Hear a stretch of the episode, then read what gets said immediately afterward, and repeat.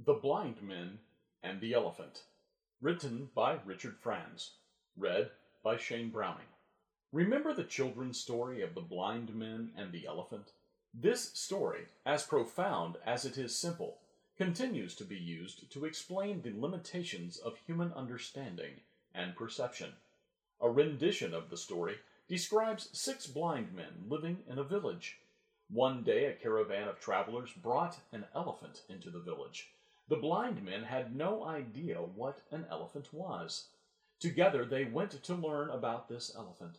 Each of them unknowingly inspected by touch only a part of the elephant, and then reported his conclusion to the other men. The first man encountered the elephant's trunk, and proclaimed the elephant was like a huge snake. The second man, inspecting only the elephant's leg, concluded that the elephant was not like a snake, but instead like the trunk of a tree.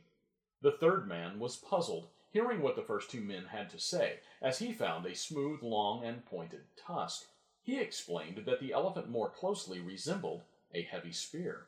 The fourth discovered a swinging tail, causing him to rebuke his friends, saying the elephant was like a small rope. As the next man approached, he felt a gentle breeze of air. He reached out and touched the elephant's huge ear. The man adamantly proclaimed the elephant to be more like a huge, slow moving fan.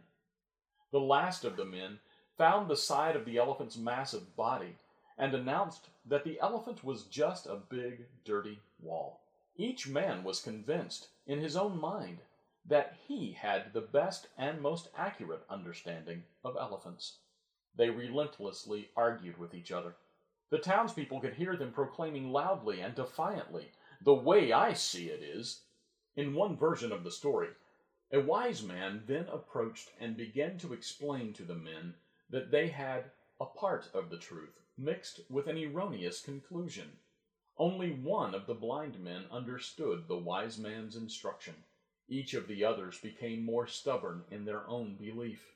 Isn't this what much of Christian professing religious groups do with the Bible today? Each church, sect, or denomination holds on to a different doctrine, which becomes the basis of their teaching. Some groups focus on the activities of John the Baptist, while others mimic their interpretation of what happened in Jerusalem on the Pentecost, when the Holy Spirit was poured out. Still others proclaim that all we need to do is believe to be saved.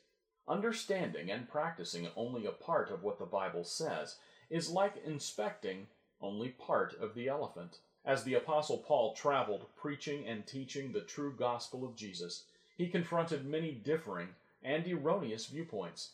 This is why Paul stressed that we need to prove all things, test all things, and hold fast to that which is good.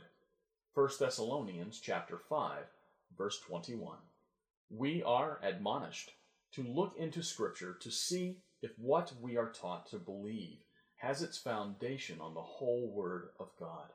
With the same conviction of the blind men who inspected the elephant, many professing Christians do not carefully inspect the whole Bible to see if their beliefs match up. Truly, this process takes prayer, supplication, and a strong desire to know the whole truth.